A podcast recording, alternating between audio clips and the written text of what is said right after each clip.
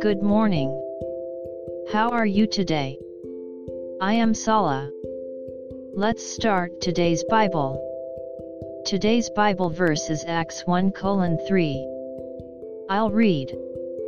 To whom he also presented himself alive after his suffering by many infallible proofs, being seen by them during forty days and speaking of the things pertaining to the kingdom of God.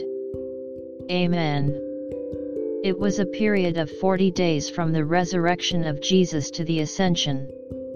Meanwhile, he showed himself and spoke to many people that he had been crucified, his resurrection, ascension and second coming.